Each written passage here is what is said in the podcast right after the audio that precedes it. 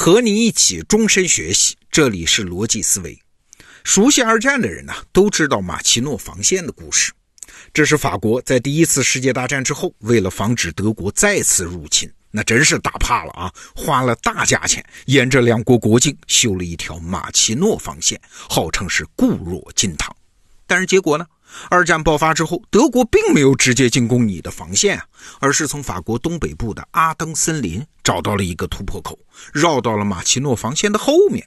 结果是法国在几个星期之内就打败了，就投降了。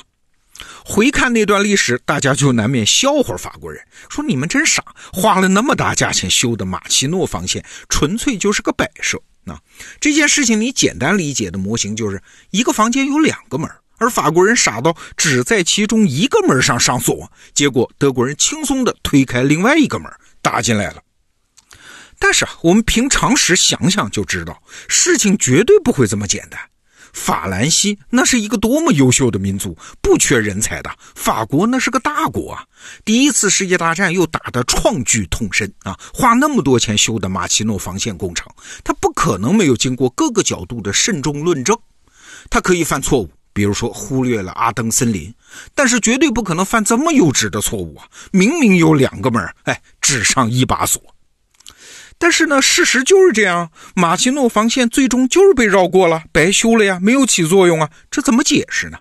你想哈，这马奇诺防线它修在哪儿啊？修在德国和法国的边境线上。那么请问，上一次战争就是第一次世界大战是怎么打的呀？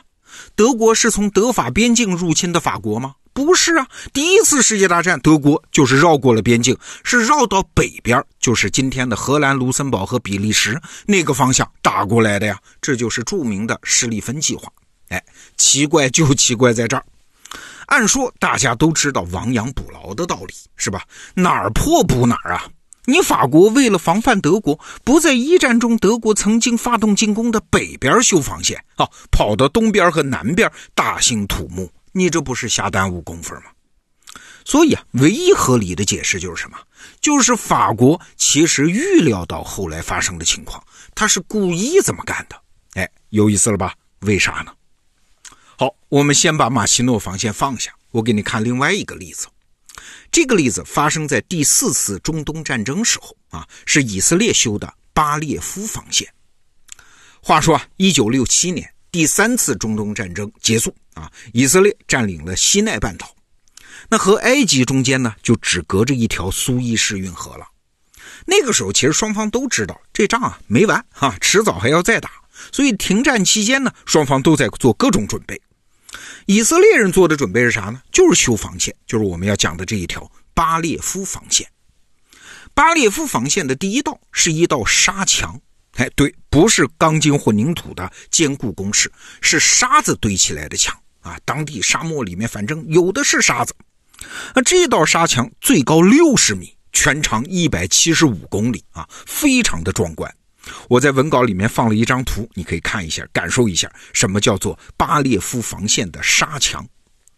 用沙子堆墙好处很多啊，不光是为了省钱啊。你想，沙子是松软的，无论是人往上爬还是坦克往上开，都会陷进去。那而且因为是沙子，你口径再大的火炮打上去都是听个响，你不会破坏墙的主体结构啊。当然，你可以派人去挖沙子，那是个多大的工程啊！在战场上根本行不通啊，所以沙墙是一个非常了不起的创造。但是啊，这道沙墙最后还是被埃及军队轻易的就破解了。这过程很有戏剧性啊！埃及人刚开始面对沙墙也很头疼，不停的想办法。最后呢，是一个埃及的工程师在浇花的时候，突然想到：哎，这不是沙子做的墙吗？用水冲不就行了吗？啊，这个道理你只要小时候玩过泥巴的人都明白啊。埃及军队的高层一听得意呀，就花了很大的价钱，从英国和德国的手里买了四百五十台的高压水泵。那到了埃及进攻的那一天呢？哪一天啊？刚好选在以色列犹太教的赎罪日那一天。那一天，以色列全国放假，军队很多人也放假啊，所以整条巴列夫防线上都没有什么守军的。埃及军队就地取材，从苏伊士运河当中抽水，对着巴列夫防线的沙墙一顿冲。不到五个小时，防线上就被冲出了六十个缺口，然后埃及军队是一拥而上，在一天之内就突破了沙墙。好了，说到这儿，我问你一个问题啊：这巴列夫防线的沙墙是个摆设吗？嘿嘿，不是。如果从整场战争的角度来看，这一道沙墙不仅不是摆设，它甚至为以色列在战争中的最后胜利奠定了重要的基础。你想嘛，在进攻的那一天，以色列的守军因为放假没有多少人呐，而埃及当时的军队呢，足足三十一万人呢。如果三十一万人一拥而上，以色列怎么可能守得住全长一百多公里的巴列夫防线呢？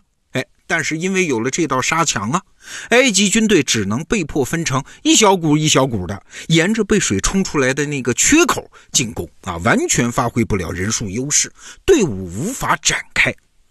等到埃及人好不容易突破了沙墙，以色列军队他就有时间集结重兵包围出口，在局部形成人数优势啊，对想要冲出通道的埃及人疯狂射击。当然，故事还没完啊！沙墙仅仅是巴雷夫防线的第一道关卡，整条防线纵深有十六公里的。埃及主力军队一边冒着枪林弹雨，一边缓缓推进啊，足足用了六天都没能走完这段路。但是六天足够了，以色列军队在战争的北线已经获得了胜利啊！转过头向南，把埃及军队就包了饺子。所以第四次中东战争，以色列又赢了。所以你看，以色列修建这道沙墙的真实目的，它并不是为了拒敌人于国门之外，而是什么？是管理埃及军队的行为，让他们只能在一个小范围内活动，而且限制了他们活动的速度啊！这为之后的反击就打下了基础。好了，明白了这个道理，我们再回头看当年法国的马奇诺防线，哎，你就会有不一样的认识啊！你想哈？第一次世界大战的时候，德国也是从马奇诺防线的北边绕过的，从荷兰、比利时那个方向进攻的法国呀。但是结果呢？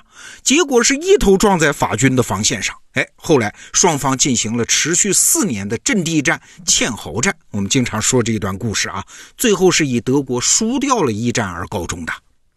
所以，法国这个时候花大价钱修马奇诺防线，很大的一个原因就是为了逼迫德国军队绕过马奇诺防线嘛，再重演第一次世界大战时候的剧本嘛，再让你从荷兰、比利时方向进攻一回嘛。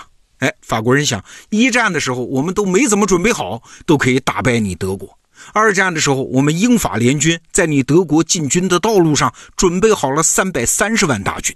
只要德国你胆敢按照这个剧本再演一次，我法国就有信心让你败得比一战还难看。对呀，一个剧本你咋还能演出两种情节呢？当然了，法国人是没想到啊，德国这次居然从阿登森林钻出来了。剧本虽然是老剧本，但是德国人改了关键情节，法国人是猜到了开头，没猜到结尾。